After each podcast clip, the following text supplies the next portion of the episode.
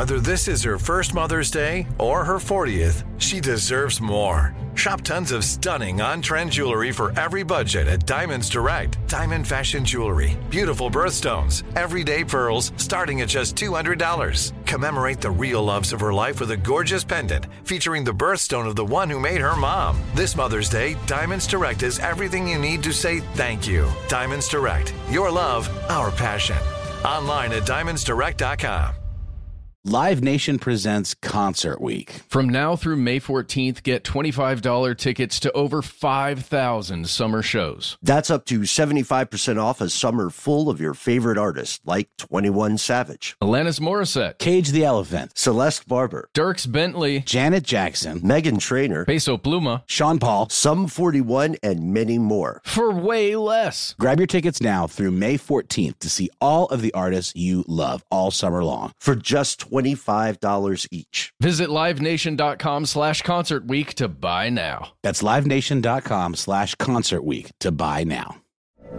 From BBC Radio 4, Britain's biggest paranormal podcast is going on a road trip.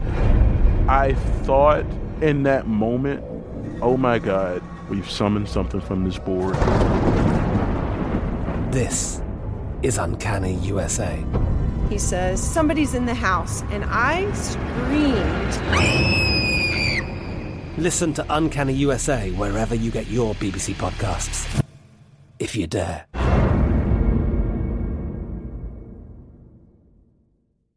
Ooh, man, this is a doozy. This is one of the ones that uh, we we predicted nihilistically would become incredibly normalized. Remember all these years ago, facial recognition? Oh, absolutely. When it was just sort of like a glint in the eye of, of the Zuckster, you know? I mean, like uh, it was about like, oh no, we're scared that they're using facial recognition on our Facebook pictures, but now we're actively feeding these AI apps like Lensa, you know, our data so that they can improve facial recognition and recreation algorithms. Yeah, and this is really an exploration of the tech that's making it work, right?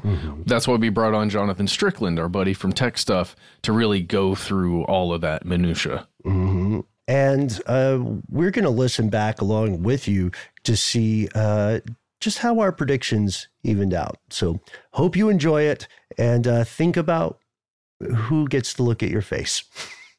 From UFOs to psychic powers and government conspiracies, history is riddled with unexplained events. You can turn back now or learn the stuff they don't want you to know.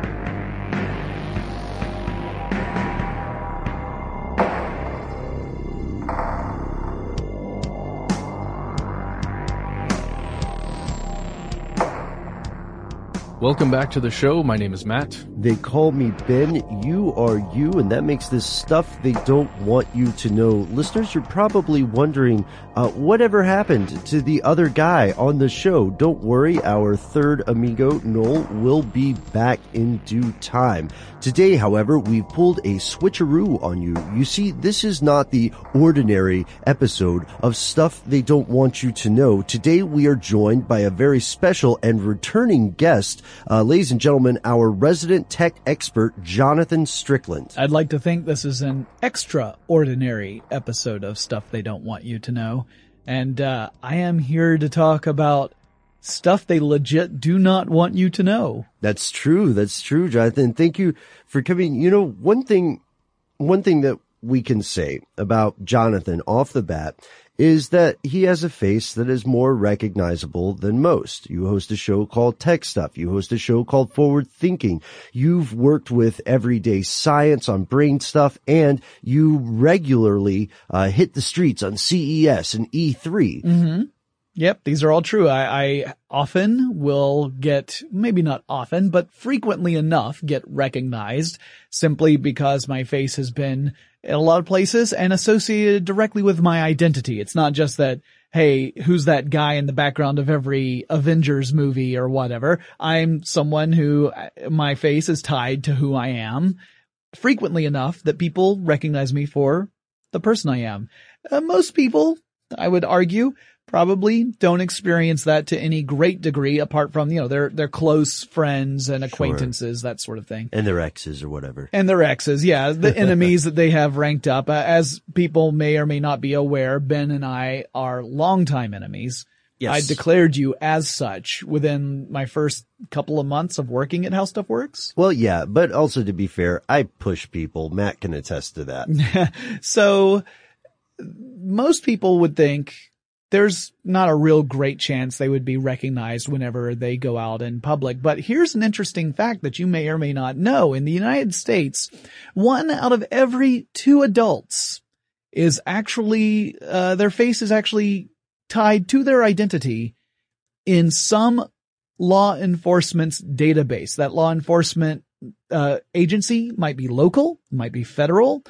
Most of them are linked together loosely in the sense that if one law enforcement agency wants to run a uh, a recognition uh, test on a suspect photo, they can get that done within other law enforcement agencies. So you can, in theory, have half of the adult population of the United States as your virtual lineup when you are looking for a match on a photo. So if you are an adult in the United States, there's a coin flip chance that your face is in one of these databases. If you committed a crime or if you've been accused of committing a crime Uh-huh. in the United States, there's essentially a hundred percent chance that your face is in one of these databases. So that's what we're talking about today, ladies and gentlemen. You'll remember at the close of our previous episode, we asked you to consider how many times your face has appeared on a camera.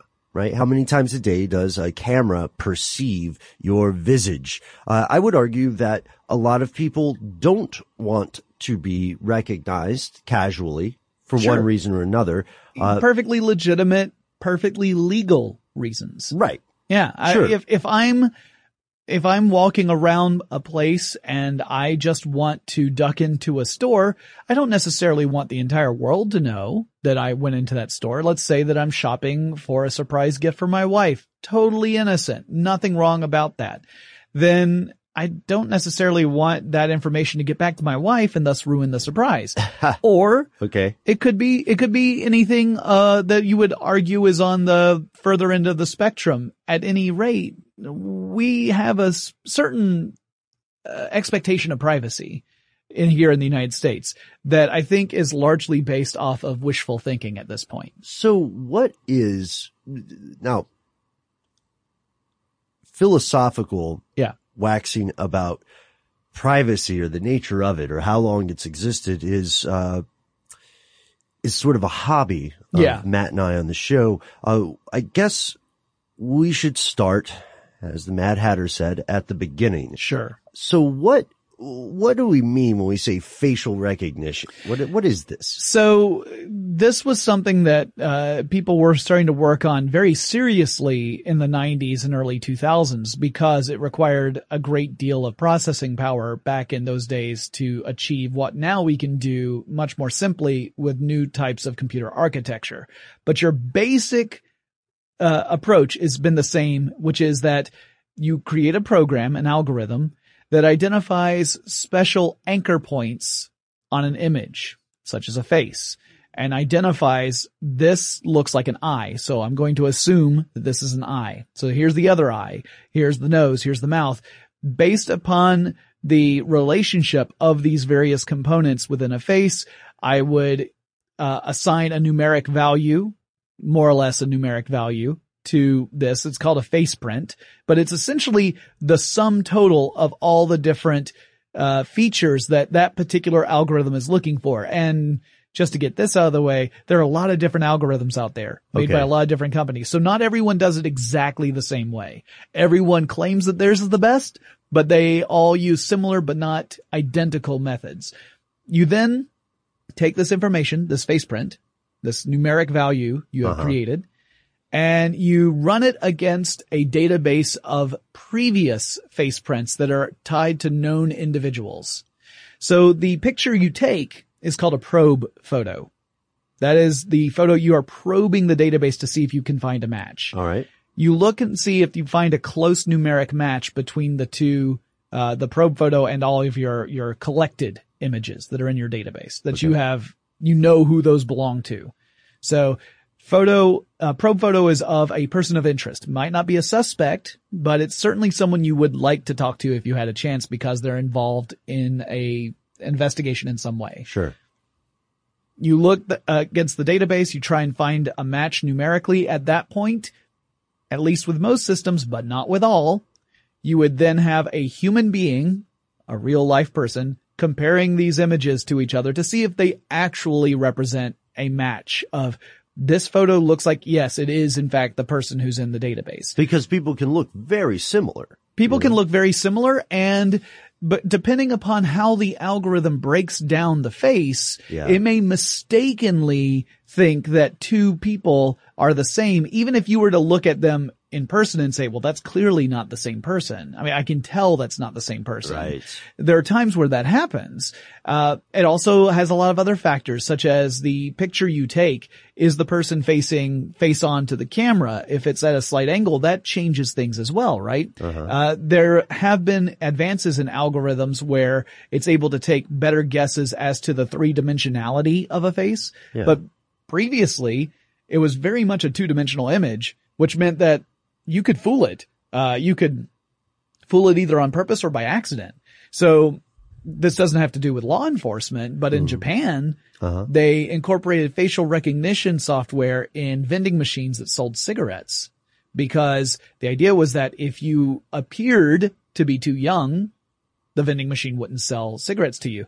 But if you just held up a photo of someone who was old enough to purchase No cigarettes, way. it could, because it couldn't detect depth. Yeah, so it, could- so it was entirely just two dimensional. Right. Is this a face of a person over what is it, eighteen or whatever? Right. And now it's gotten to a point where because of camera sophistication, there are a lot of cameras that can incorporate two lenses, which gives it that, that, uh, bioptic uh, view, a parallax view that can Depth simulate. field. Yeah, exactly. Yeah. You can simulate that three dimensional vision and there are algorithms that can take advantage of that. Uh, that has been decreased somewhat. It is not as easy to fool at least a sophisticated machine, No. but it can still happen. Now earlier at the at the very beginning, Yeah. uh, you gave everybody a, a pretty harrowing statistic. Yeah. The the the what what did you call a coin flip chance? Yes, there's a coin flip chance that if you are an adult in the U.S., your face is in one of these databases. If you've never done anything wrong, yeah, you don't have to do anything. Well, really, all you have to have done is applied for some sort of license or uh, uh, accreditation that also includes your photo. it's like So, a passport. passport, uh, driver's license, state ID. Yeah. Uh, there are a lot of security clearances that do this. Yeah. So let, let's back up a little bit Okay. and, and let me explain the landscape because it is complicated, right? It's not as simple as there's this one massive computer system at Langley and that's where your face is.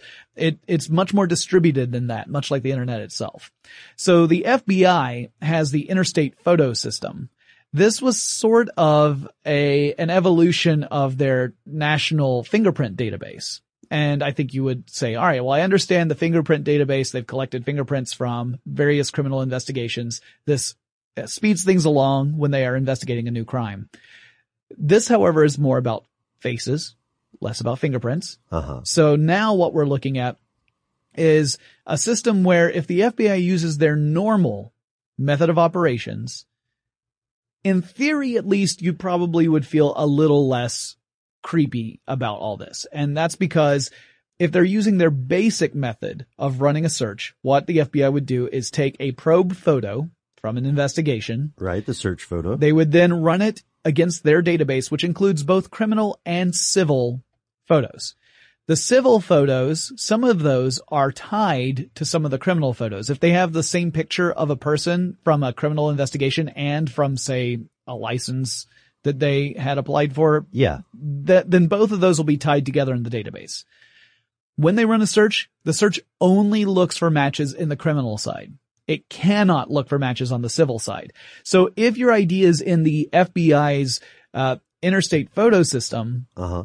but it's only in there as an example of a, a civil photo and you have no criminal record to tie it to, it should not pull you as a result. So this leads to an immediate question. We're Yep. talking about the division between civil and criminal Mhm. uh, images here, Mhm. facial images, at least as it pertains to the FBI. Do they not automatically correlate because of a matter of ability or because of a matter of legislation? They do it as a policy saying we, we don't want to, Okay. we don't want to bring in the civil photos. Trust us. But this was the basic search. I haven't gotten to their other search.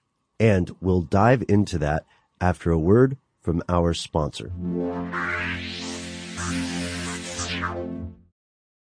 Live Nation presents Concert Week. From now through May 14th, get $25 tickets to over 5,000 summer shows. That's up to 75% off a summer full of your favorite artists like 21 Savage, Alanis Morissette, Cage the Elephant, Celeste Barber, Dierks Bentley, Janet Jackson, Meghan Trainor, Peso Pluma, Sean Paul. Sum 41, and many more. for way less. Grab your tickets now through May 14th to see all of the artists you love all summer long. For just $25 each. Visit livenation.com slash concert week to buy now. That's livenation.com slash concert week to buy now.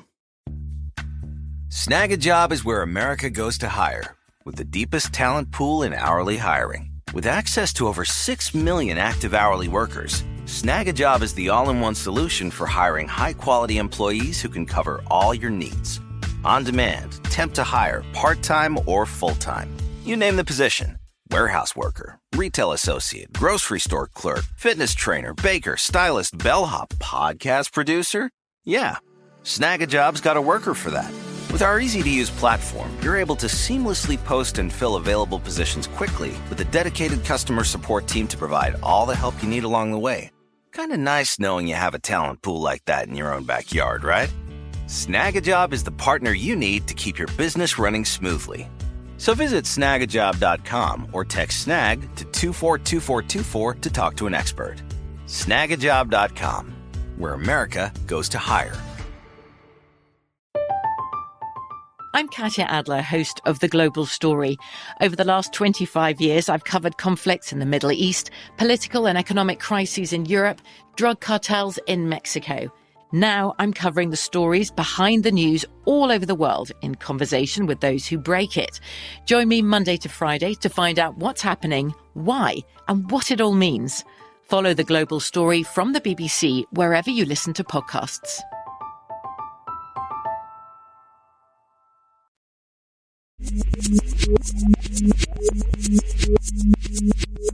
And we're back. So, for everybody who is just now becoming acquainted with this, we've, Yeah. we've heard all of this stuff. People have seen like crime shows, CSI or whatever, and, and, uh, facial recognition and action films and facial recognition in science fiction. And what we've talked about so far Yeah.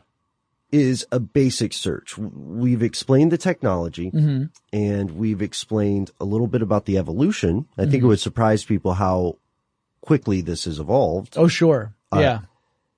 But what's after the basic search? So, all right.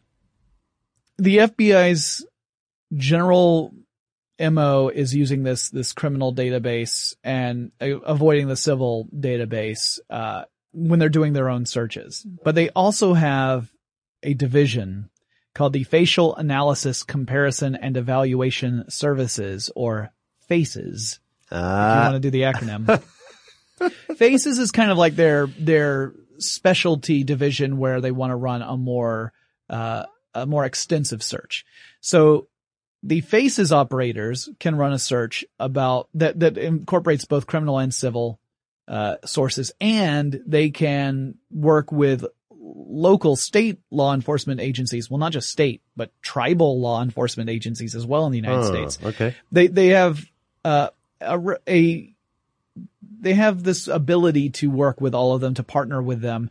Um, it's kind of a tit for tat sort of approach. Whenever anyone needs to run one of these, they can run it up the chain and see if they can get a bigger net to to pull from. Right. Yeah. So what'll happen is you would send a request to the faces department they could run it against not only the FBI's database, which is, it's extensive, but Pretty it does, robust. that is not the one in every two Americans database. It's Okay. the, that, that statistic comes from the collection of databases across the United States at all different levels of law enforcement. So again, state, tribal, city, uh, federal, all of those different levels combined, that's where you get the one and two. But the FBI essentially has access to most of that because of these relationships they've developed with the various other entities. So you would send a request to Faces. Faces would then handle the uh, request sent out to other agencies, right? So within, they would do the, the FBI search, but they would also say, Hey, state of Utah, can you do this search? City of Las Vegas, can you do this search? You know what? We're going to expand this. California, can you do this search? And you start again casting a wider net. Well, you start running into problems very, very quickly with this approach. How so? Well, multiple, multiple avenues. Let's start with technology. You remember earlier I mentioned that no, no facial recognition algorithm does the approach the exact same way as a different one, right? Like they, right. so it's not like there's just one way to achieve facial recognition technology and some may be better than others. And the real problem is that we don't really know because most of these companies haven't had a third party come in and evaluate the software for accuracy. So there's no, um, there's no quality assurance. There's no accountability Okay. at all. So one, from a technology standpoint, you cannot be certain that everyone is on the same playing ground. Like they're Right. on the same level. They may all be using different technologies, some of which may be more effective than others. Yeah. Uh, that's problem number one. just to add on to that, one of the larger problematic trends in many uh, many government agencies attempt to implement technology is the arrival and persistence of outdated legacy stuff because Yep. they're locked into some service agreement or contract for or they just don't have budget for Yeah, it. Like, yeah, yeah, if you're running, new. if you're running old servers, old computers, Right. and they aren't capable of running the most up to date versions of, of software that's out there, then yeah, that's yet another layer of technology issues. Yes. So, ladies and gentlemen, if this sounds kind of weird to you, um, one of the one of the moments in American pop culture when the average non-military, non-law enforcement officer person learned about this was actually watching The Wire when they had to use typewriters. Yeah. Do you remember that? Yep. And this is just a, another example of this. So not only are there various forms of facial recognition algorithms and technology, Mhm. some of which may be proprietary. hmm All of it is proprietary. And not only do these not all play nice together, I guess, or agree at Yeah. times, but some are, I- I'm overwhelmingly certain some are pretty outmoded. Yeah, effectively obsolete. uh, Some of them are. And again, you don't necessarily know unless you are getting regular updates from all the different agencies out there. There are thousands of these law enforcement agencies, right? Uh-huh. Like it's not, we're not talking about, oh, there's, there's 50 of them because there's 50 states. No, there's way more than that. Yeah. And you're talking about databases that are not necessarily directly connected to one another. So each one is its own little island with its own little, like some of them may be using the same facial recognition software. Some of them may be using different versions of the same vendor Oh, software. Yeah, yeah. Uh, now, if, if they all worked, if all the facial recognition software worked flawlessly, this would not be an issue. It wouldn't matter if you went and bought from company A versus company B, or if you had company A's 1.0 version versus company A's 1.5 version. If they all worked perfectly, that's not an issue. Uh, but we don't know because we haven't had these third party audits for a lot of those technologies. You, you get a lot of claims, like you'll see a company say, we're 95% accurate. And then you say, well, well, where's the proof of that? And they say, um, trust us. And then you say, well, can we hold you to that in court? And like, oh no, our terms of service say you can't, we can't be legally held accountable for the claim that we make that it is 95% accurate. Oh, wow. That's an issue, right? So that's all technology. There's another technology issue that gets super uncomfortable. What's that? most of the time facial recognition software is not equally accurate across all ethnicities because Holy the way people choose these algorithms and the way they design the faces, the, you know, the facial recognition, Uh-huh. the, the, the elements that they're looking for. Right. It may be that in one ethnicity, you see a greater variety of the features that were chosen to Right. be the elements that you're looking for versus others. So within one ethnicity, you might see a greater variation in something like cheekbones, let's say. The cheekbone size, the cheekbone, like the prominence, The that sort of ratio stuff. to Yeah. the eye, et. That kind of stuff might be really important with, or at least there might be a greater variety within one ethnicity and less in another. Well, if your technology is focusing on that and it doesn't focus so much on the other qualities that have a greater variety within a different ethnicity, you're going to get a lot of false positives because the technology you're looking at, if it's looking at a, a, a subject from that ethnicity that doesn't have great representation in your technology, you're going to get a lot of false positive identifications because the tech can, it's like, it's like that, that statement about someone being racist. They cannot tell the difference between two different individuals from the same race. They don't see the difference because they have become so ethnically minded of their own ethnicity. Uh huh. They only recognize the differences that are representative of their respective ethnicity. And this is what's what's fascinating and terrifying about this. Uh, I, I think the most immediate fascinating and terrifying thing is that we see again that software is limited by the creator. Technology Yeah. is is limited by. We all make these amazing tools right.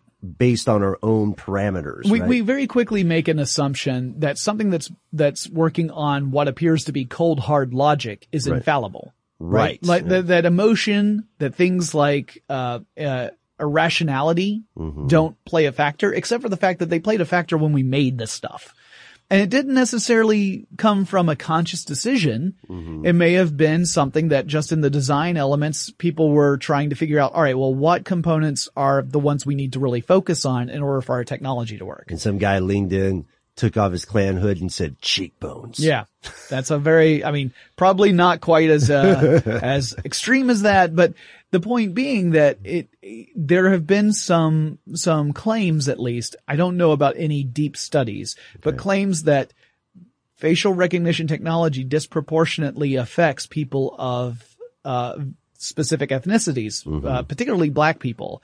They have been, uh, disproportionately affected by this. with like false positives. Uh, yeah, absolutely. Yeah. And, and also there, the, it's, that goes down a road that is far beyond the scope of this episode because we'd have to start talking about the vast gap uh, in the experience of being, say, a white person in the United States and being the subject of a law enforcement investigation and being a black person. There's huge issues there that really go beyond what I'm talking about here. Uh, and I'm not going to jump into that because I'm sure you've covered those sort of things in previous episodes. If you're interested in learning more about that, you can look at the Center on Privacy and Technology at Georgetown Law.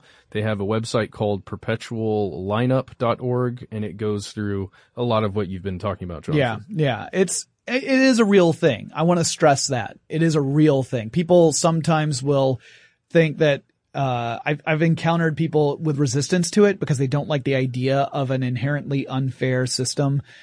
It goes against some of their uh, their own personal values, which I completely understand, but it is a real thing. Yeah, yeah. Well, also every I'm. This is going to be Ben's blanket statement for the episode. I always end up having one, and please write to me if you disagree. All systems are inherently on some level unfair. Yes. Yeah, because systems parse. We, and we don't have, we don't have a perfect way of incorporating every possible life experience and perspective when developing a system. Systems are meant to sort things into different categories typically. It's like a bureaucracy. If you know how the bureaucracy works, you can very quickly move through a bureaucracy. But if you don't, your experience is going to be painfully laborious. And also, I, I, I mean, what else can we expect if, if, if every system is inherently imperfect? we can't even, as a species, get our collection of people's face pictures Right. correct. And we're pouring uh, millions into this, let, right? let me let me throw another issue here. Yes. So we had technology. Yeah. It's uh, it's all proprietary. It doesn't necessarily work well together. Mhm. It's disproportionately discriminatory. Yep. Uh, leading to not only false positives, but in some cases wrongful arrest and imprisonment. Sure. And uh and Bennett's about to get a whole lot worse. Yes, you're right. It's time for a word from our sponsor.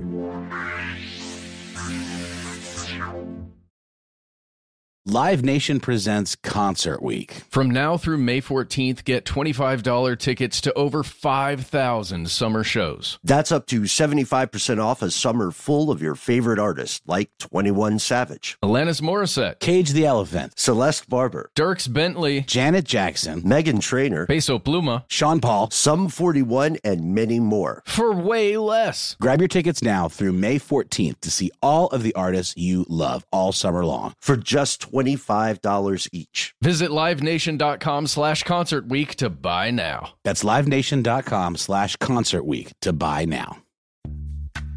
Snag a job is where America goes to hire, with the deepest talent pool in hourly hiring. With access to over 6 million active hourly workers, Snagajob is the all in one solution for hiring high quality employees who can cover all your needs. On demand, temp to hire, part time or full time. You name the position warehouse worker, retail associate, grocery store clerk, fitness trainer, baker, stylist, bellhop, podcast producer. Yeah, Snagajob's got a worker for that. With our easy to use platform, you're able to seamlessly post and fill available positions quickly with a dedicated customer support team to provide all the help you need along the way. Kind of nice knowing you have a talent pool like that in your own backyard, right? Snagajob is the partner you need to keep your business running smoothly. So visit snagajob.com or text snag to 242424 to talk to an expert. Snagajob.com, where America goes to hire. From BBC Radio 4, Britain's biggest paranormal podcast is going on a road trip. I thought in that moment, oh my God, we've summoned something from this board. This is Uncanny USA. He says, Somebody's in the house, and I screamed.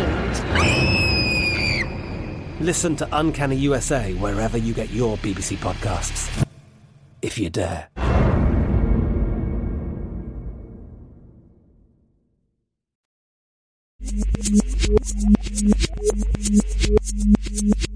And we return. It wasn't that bad. I, I, I actually chuckled a little bit, but it was a tease. Yeah. We, uh, we weren't talking, we weren't talking about the ad break. We were talking about yet another disturbing aspect of the emergence of facial recognition. Yeah, I wish I wish I could say there's only maybe one or two layers left, but honestly, this this It is just a goes very and goes and goes. this is a mire of issues. So remember I said we have thousands of different agencies, all with various databases, all using various types of facial recognition software. The FBI can tap many of them when doing one of these searches. Um, on top of this, you don't have a, you don't have a lot of regulations in place for most of these agencies on how they use this technology.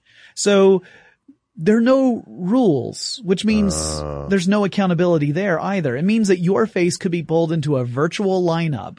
Essentially, it could be pulled up as a hit on one of these facial recognition searches.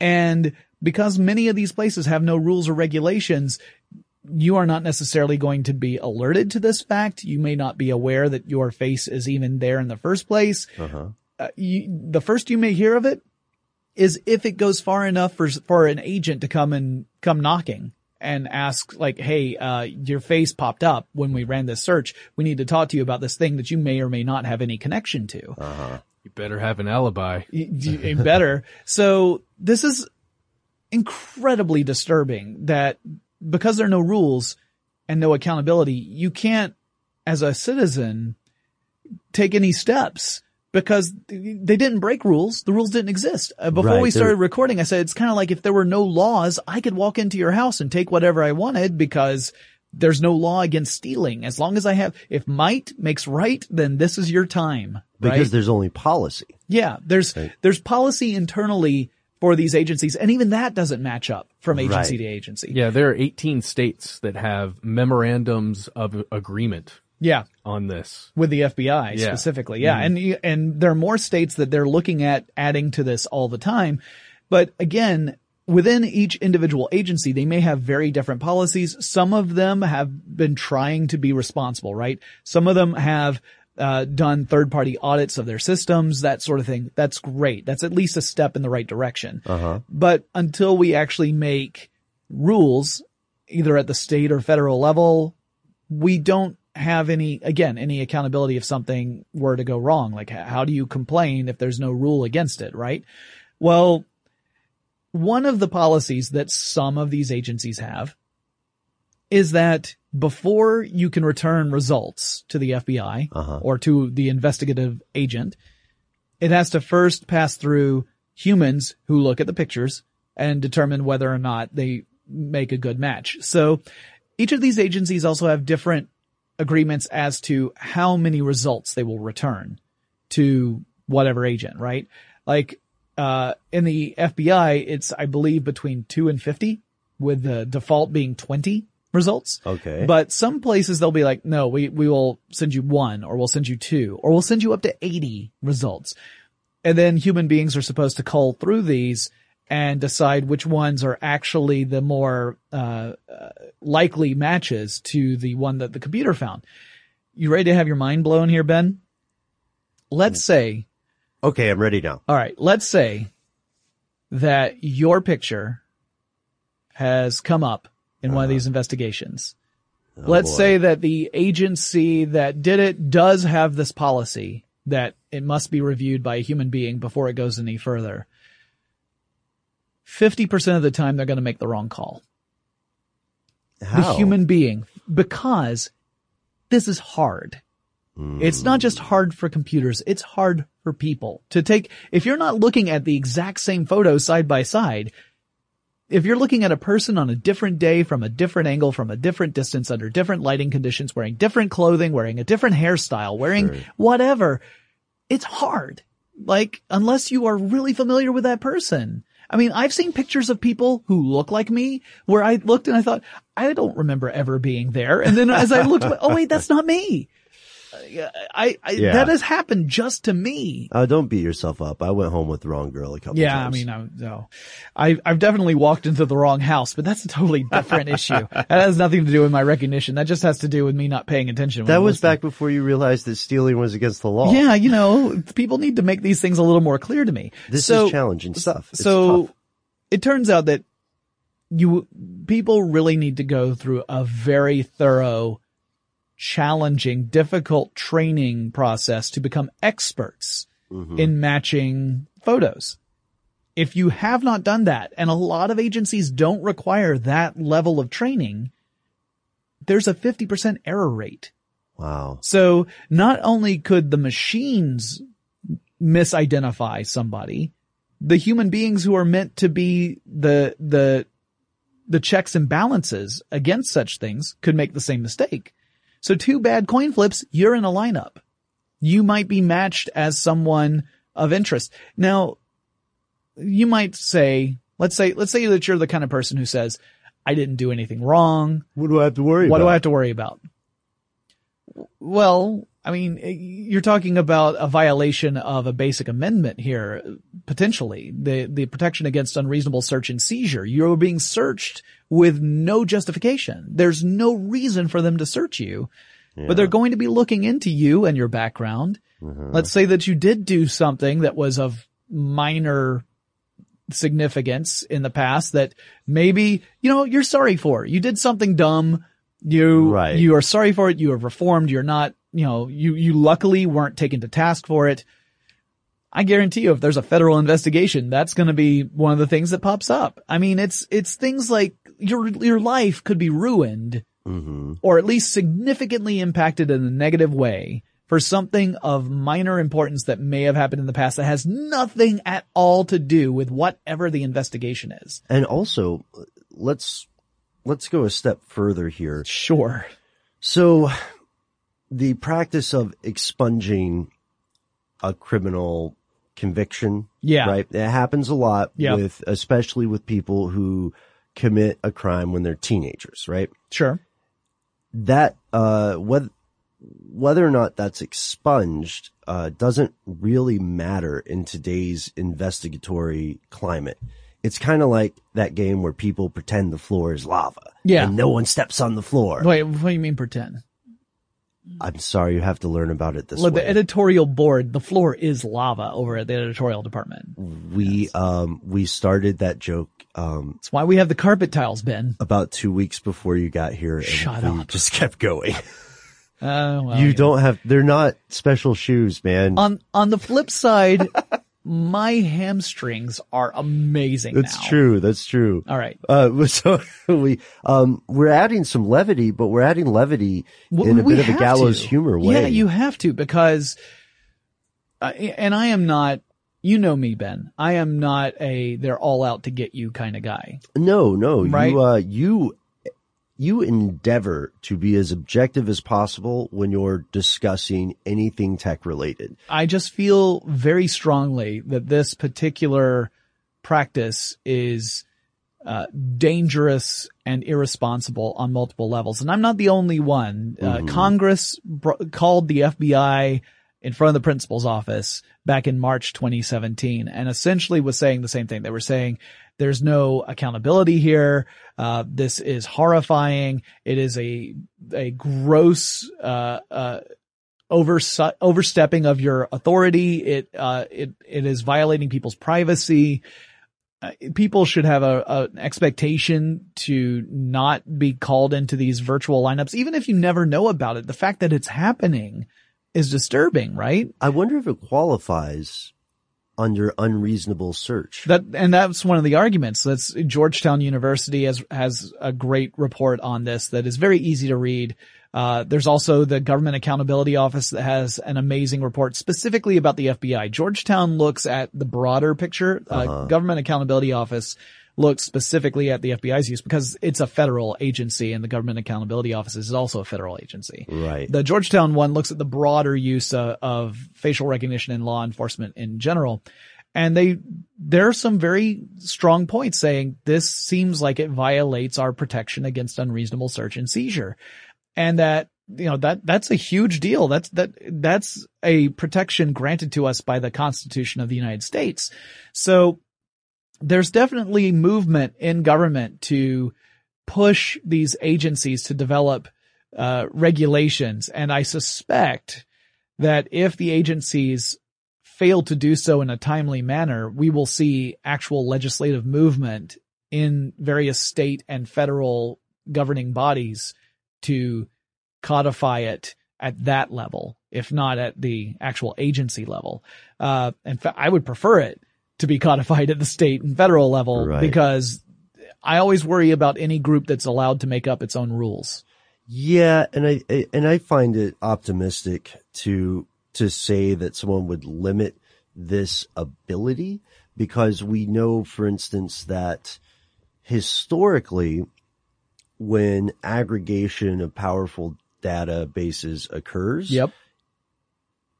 It it almost never just due to the differing paces Yeah. of technological evolution and legislative evolution Mhm. uh the it, it almost never is reined back uh efficiently i mean like the like the right now if for instance i was i decided to pull a edward snowden or julian assange or like what's a good bond villain Oh, uh, well, Dr. No. okay dr no i was like i'm gonna do a dr no thing Or R.S. Goldfinger. Yes, yes. I'm going to do a Dr. No Goldfinger thing. And I'm like, Matt, Jonathan and I are going to do some, some terrible attack on the U.S. Right. From our secret underwater base. Of course. Yeah. I of mean, course. that's where we would do that. I mean, the, the volcano base is nice. But if you're doing like a world level attack where you're, you're legitimately causing vast destruction, you want to be in that underwater base. You genuinely have to be afraid of floor lava in the volcano base. Just, you, just you so really know. do. Those carpet tiles are a lifesaver. So, your hamstrings do look great. Uh, so what, what would happen though is, uh, I would quickly learn that whatever legislation exists Mhm. will not, in practice, stop, uh, stop the NSA from knowing everything I've done online and from extrapolating in the interest of national security Yeah. any other information. The the FISA courts are for the birds. Yeah. Let me, let me, let me throw one more. Are we making it worse? Yeah. Okay. You want it to be worse? Okay. yeah, so, yeah, so, you know, I mentioned earlier that, that idea that if I haven't done anything wrong, I'm all right. Uh huh. Here in the United States, one of the things that we are allowed to do is protected by the Constitution is to assemble peacefully in public Oh. and express free speech. Yeah. So there has been a fear, justifiably in my mind, that an agency that perhaps has a specific political uh, inclination Sure. could use such facial recognition software to identify participants in a peaceful protest Uh-huh. for later, let us say, discussions, Mm-hmm. right? You don't think that's already been done? what I'm here to say is that Georgetown, when they did their report, they asked various agencies about their policies as to the use of facial recognition software. They found out of the 52 agencies that they were able to contact and get a response from, only one has a specific rule against using facial recognition to identify people participating in public demonstrations or free speech in general. Only one out of 52 that they asked specifically has a rule against that. So in other words, 51 out of 52 have no rule. It means that if the police were to use it or whatever other law enforcement agency were to use facial recognition, perhaps even in a live feed, because you can do it in video just as well as you could do it in photographs, to start identifying, to populate a crowd with names and identities who are protesting a particular thing. Let's say it's police brutality, which would be very relevant, especially in recent years. That is a legitimate concern that, that people's free speech could be, uh, could be, could be violated. If you feel like you can't go out there and express your thoughts because you might be unfairly targeted as a result of that, that is a violation of your free speech. Not to mention, you know, your personal safety, depending upon how legit those fears are. Right. So that is incredibly troubling. I don't know if you noticed this, Ben, Matt. Maybe you guys don't notice it. I've noticed that there have been a couple of protests recently. Yeah, I've seen a few, definitely. Like in the last 12 months or so, I've seen a few, like some, some of, some of which have had a significant number of participants, both on, both on different sides of political issues, right? Not just, I'm not saying that this is one group targeting one other group. I'm saying there are a lot of different parties involved here. And no matter how this technology is used against whichever group it is used, the fact that there are no rules about how to use it is deeply troubling and I would argue fundamentally un-American. I would agree. What do you think, Matt? Yeah, definitely. I've seen the photographs and videos of police filming using video Yeah. cameras to film protests and protesters. Mhm. And that makes me very nervous. And honestly, if you're able to get at those images, then you can run that search even if you weren't the one filming it, right? Mhm. Like one of the elements we didn't really touch on in this in this episode, but that is related is the fact that we have lots of private companies out there that incorporate facial recognition technology as a feature for you for mm-hmm. consumers, right? So Facebook's a great example. You take a picture of someone on Facebook that you're friends with. Facebook will often say, Hey, do you want to tag this photo? And they'll even give you the name of the person because their facial recognition software is good enough to let you know, like, oh, well, we're pretty sure this is your buddy, you know, Bob. So you want us to go ahead and tag Bob for you?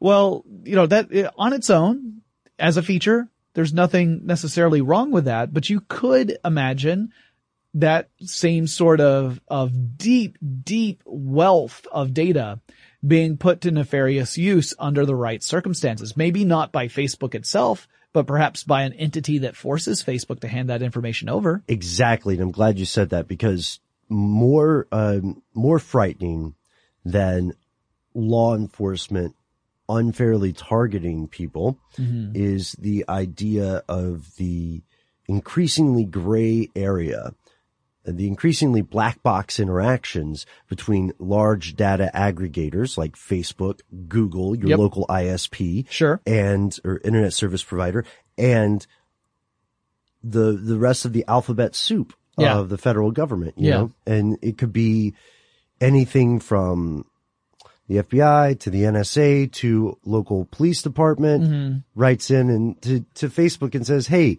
we need to, we think there are these three guys who went to this underwater base off the coast of redacted and They've the- been posting photos in their timeline and Yeah. w- we just want to make sure that these three guys are the same three guys who did that amazing diamond heist a few years Right. ago Yeah. And they for did- their for their freeze ray. yes, yes. Yeah. Uh, hey, do you guys remember B.O.B., the rapper? Yeah, yeah, yeah. Airplanes. Oh, you mean Bob? Yeah, yeah, Bob. Uh, he, he came at us a little while ago, uh, us being the world through social, social media and talked about the earth being flat and we talked about that. Mm-hmm. Well, Yeah. he thinks that Snapchat is really just collecting blackmail photos of our silly faces doing things. I, I will tell you this, uh, if you think that the images and video that you take on Snapchat that disappear after 24 hours has truly disappeared, you're absolutely wrong. So wrong. Yeah, no, that exists on a server somewhere.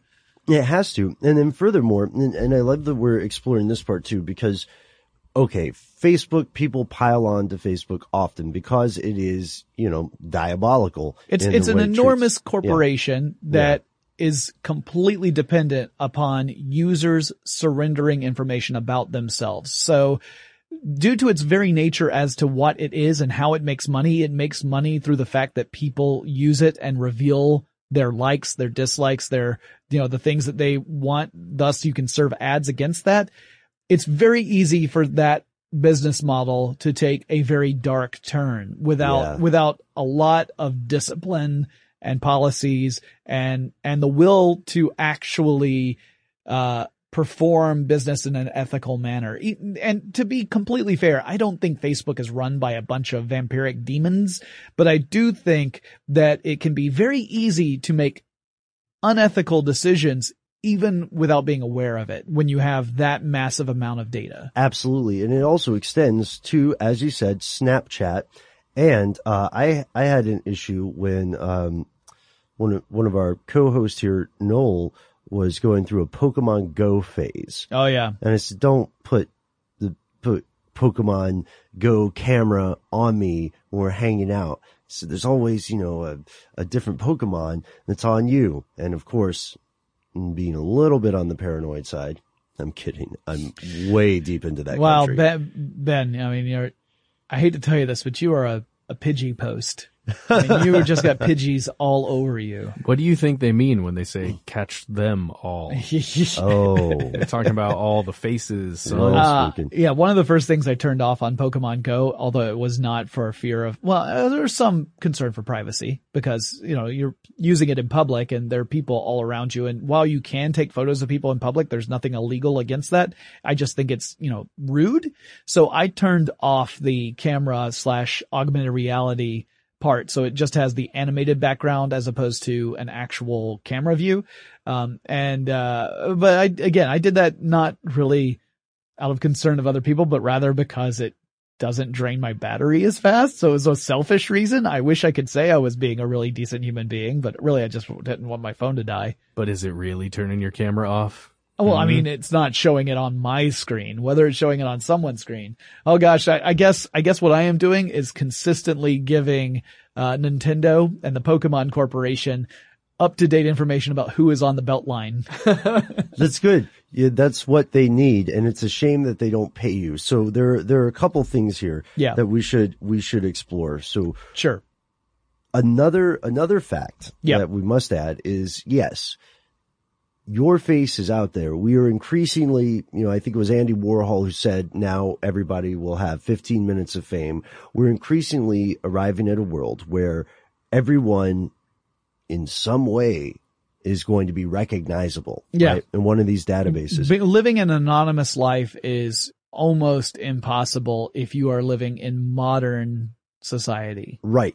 And to me, the little twist in the knife with this, this is being sold at a profit and none of the, no one is being compensated. So for instance, every time Matt's, uh, image shows up, it's a false positive. Every time that, that one resource that is entirely created by him shows up in, you know, APD, Hmm. FBI, etc., he, he doesn't get any, uh, royalty from that. No. And I don't, I, I, for the record, I completely think that will never actually happen. No, if, if we ever see a, a, a time where the FBI opens up a fun and zany FBI t-shirt store where you can get your photo stored that was stored on the law enforcement database onto a t-shirt and maybe as a mugshot or something. That's a great idea. Oh man. Oh, on a coffee mug. yeah. Yeah. A mugshot. A yeah. coffee mug shot. So let's, uh, well, let's, as, as they like to say, let's embiggen this. All right. I, I, I think that's a cromulent decision. Thank you. Yeah. Uh, I, I agree. So we're, we're talking right now about the United States. Yes. Which does have an extensive network, as you said, an extensive array of networks. Mhm. But my question is when it runs into like multinational private industry, Mhm. does it also run into international law enforcement like Interpol? I mean, really, you, if you don't think agencies like the Central Intelligence Agency have their own versions of this da- database that incorporate people from all over the world, you're absolutely wrong. I mean, it has to, right? Like, uh, and in some point, in some aspects you understand, right? You're talking about trying to protect national interests from very flexible, very mobile, uh, very agile mm-hmm. enemies Yes. essentially, or, or agents, if you want to call them that, whether they're state agents or otherwise. So you understand, you understand the necessity. The problem is, again, unless you have a clear set of rules, you know, you have some transparency there on how it operates and you have the ability to actually put your technology to the test to show that it is in fact accurate. Ultimately, you're left with the question of, do we, did we get the right person? Right. This leads to deaths. if we if we get the wrong person, two things happen. The bad guy got away, Uh-huh. right? Because you didn't get the person you wanted to get, and you've given the bad guys more reason to hate you because you are targeting people who are innocent. You are creating more bad guys, right? Right. If you go out there and you are targeting people who are are innocent of the crimes that, that you think they committed because you're following a wrong lead due to a technological glitch, mm-hmm. then you are justifying that anti sentiment because you are doing what you have been accused of doing, which is coming into another culture and disrupting it. Mm-hmm. So this is true whether it's domestically and we're talking about people who are disproportionately targeted by law enforcement because of this sort of same sort of issue or on a global scale. Moreover, there are other nations that have even more pervasive camera technologies built around them than the United States does. Hello, England. I love you, but I can't go anywhere without being on a camera in England. Right. Don't they have the highest density of CCTV? They certainly did, at least for a long time. I don't know if they currently hold that record, but they, for, for a long time, like, especially in London, Mhm. uh, because they had so many different CCTV systems that were, most of them were, were self-contained. Sure. Right? So it like wasn't, a, a shop owner has a a security camera. Yeah. essentially that's what it was. Uh, so it wasn't like it was just this vast network, uh, apart from what, you know, you would see like in, in, um, Sherlock, where Mycroft is able to zoom in on Watson wherever he goes because he can tap into every camera that's on every street corner. Yeah, yeah, yeah. Well, that's one thing because those were, those were streets. So Mhm. those would presumably be operated by, by the government itself, uh, or at least some branch of the government, but you wouldn't be able to necessarily tap into like every, every store's feed because it's a self-contained system. It's not connected to a network. For now. For now. Which brings us to, of course, The future? Yes. The, Okay. the very last part, uh, speculation. Um, speculation, educated guesses.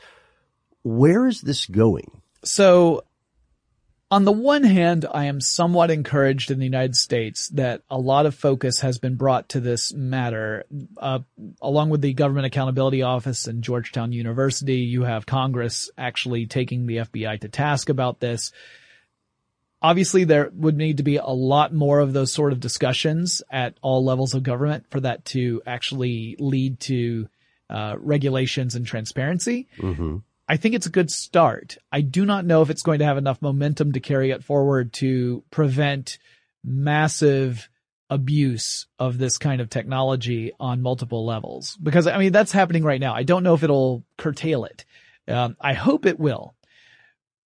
That's one possible future is that we'll see over time the development of these rules and policies that various agencies have to follow so that the use of this technology is done in an accountable and responsible way. Mm-hmm. And that, uh, you know, the FBI, they state that when they're running these searches, any search result they get back, that does not mean the person that they get has become a suspect.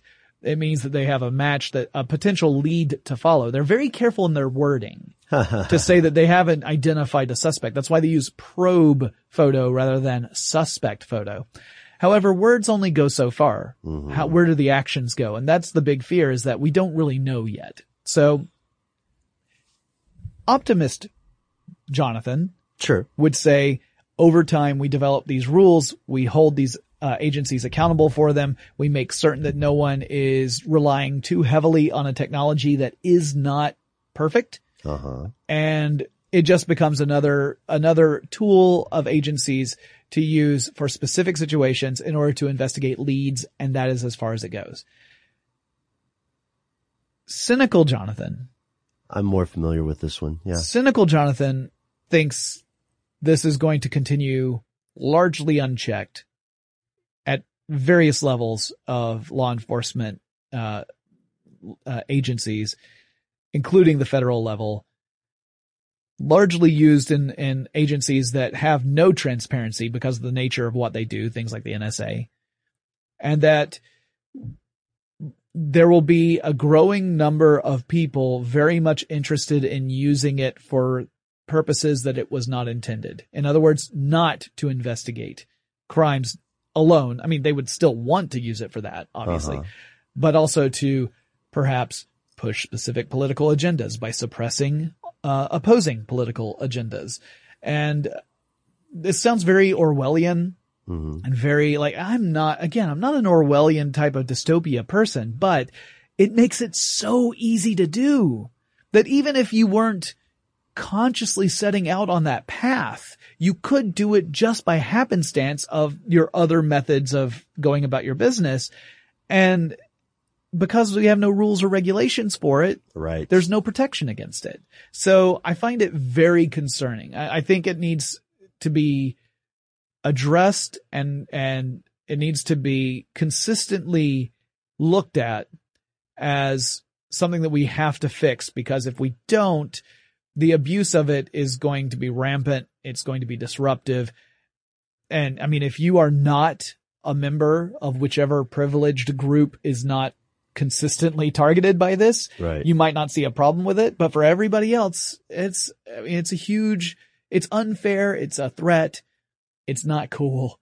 Uh, so yeah, I'm, I'm afraid we're going to a real dark place. And it's literally stuff they don't want you to know. When Yeah. you talk about where this data goes, where it's aggregated, who's talking to whom, right?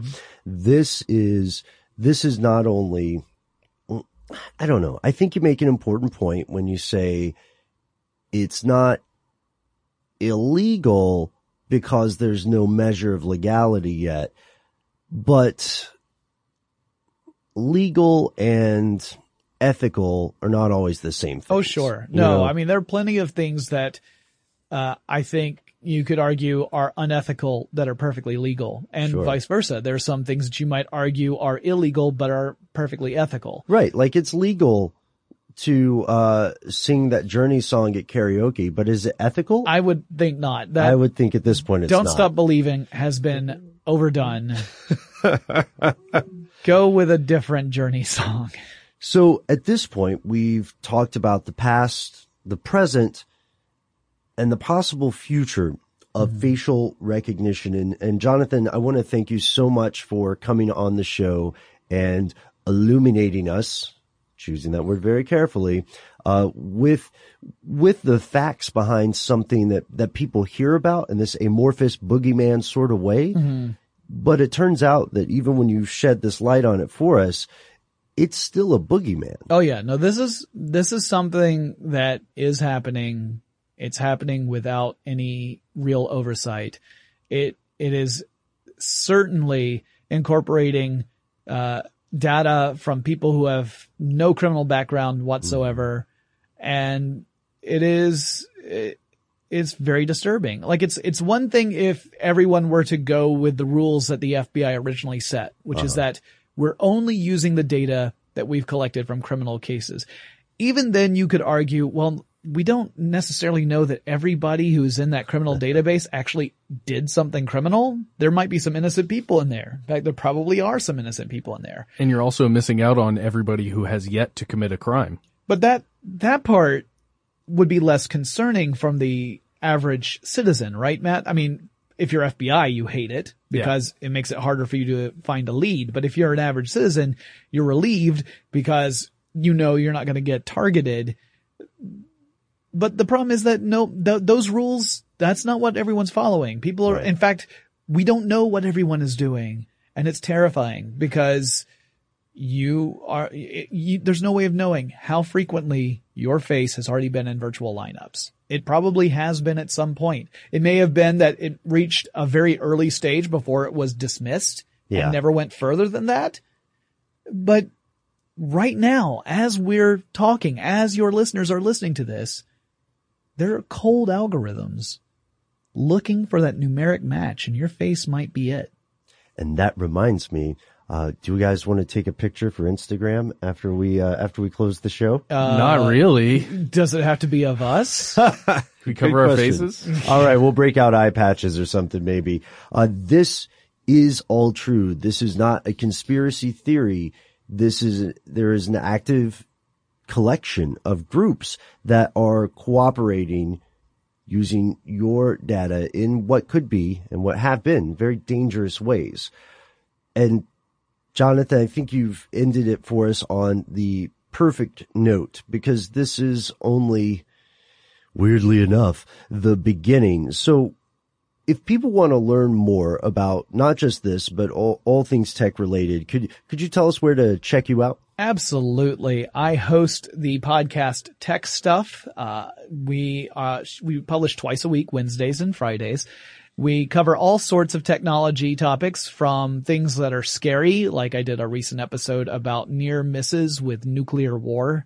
Uh, the times when we were, the world was on the brink of nuclear devastation and cooler heads prevailed because Uh-huh. clearly that did not happen. Uh, but I also do fun, silly stuff. I did one that was all about, uh, the top memes of the last few years. So talking about where those came from and, and, uh, and, and how they evolved over time. So it's the whole gambit of technology stories. So if you want to check that out, go to your favorite podcatching service, such as uh, iTunes podcasts and listen to tech stuff. If you like it, subscribe. If you really like it, you can watch me record it live because I'm doing something crazy on Wednesdays and Fridays over at twitch.tv slash tech stuff.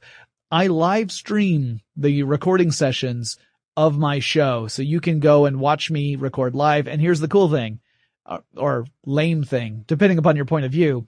You can witness all the times I mess up or have to take a break or have to cough or have to drink mm. some water Yeah. or whatever it may be because it's live. It's all the stuff that we cut out before we publish the show. You can witness it and you can say, I heard that show a month before it published because that's how far out I am.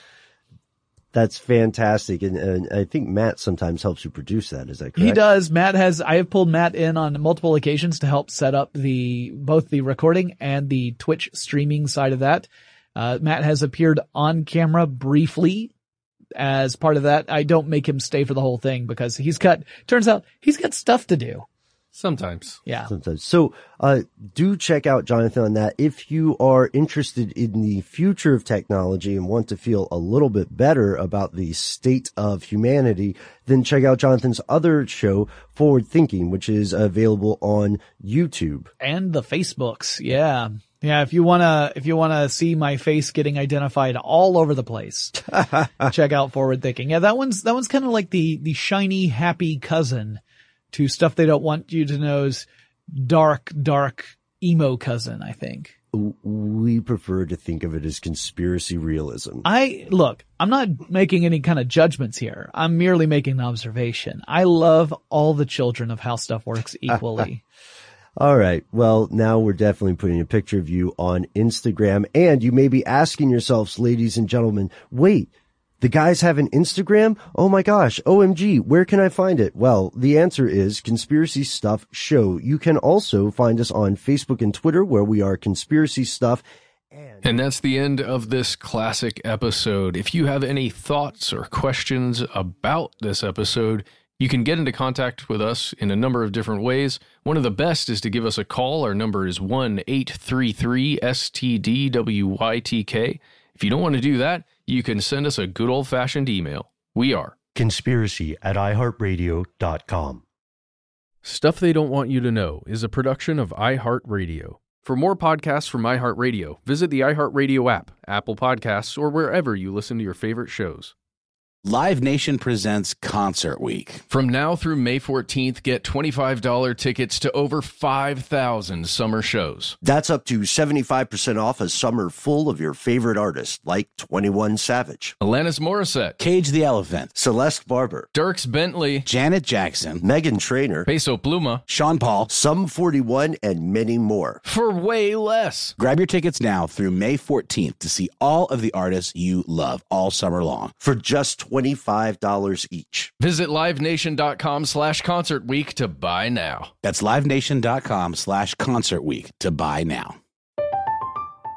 I'm Katya Adler, host of The Global Story. Over the last 25 years, I've covered conflicts in the Middle East, political and economic crises in Europe, drug cartels in Mexico. Now I'm covering the stories behind the news all over the world in conversation with those who break it. Join me Monday to Friday to find out what's happening, why, and what it all means. Follow the global story from the BBC wherever you listen to podcasts. Attention, true crime enthusiast, searching for a way to unwind after diving deep into the mysteries that keep you up at night? Look no further. Introducing Lazarus Naturals, your trusted companion for CBD relief. With a commitment to transparency, Lazarus Naturals oversees every step from farm to doorstep, ensuring purity and quality you can trust. Visit LazarusNaturals.com today and discover how CBD can help you decompress and recharge for your next investigation. That's LazarusNaturals.com. Lazarus Naturals, your partner in unraveling the mysteries of true crime. Not available in Idaho, Iowa, or South Dakota.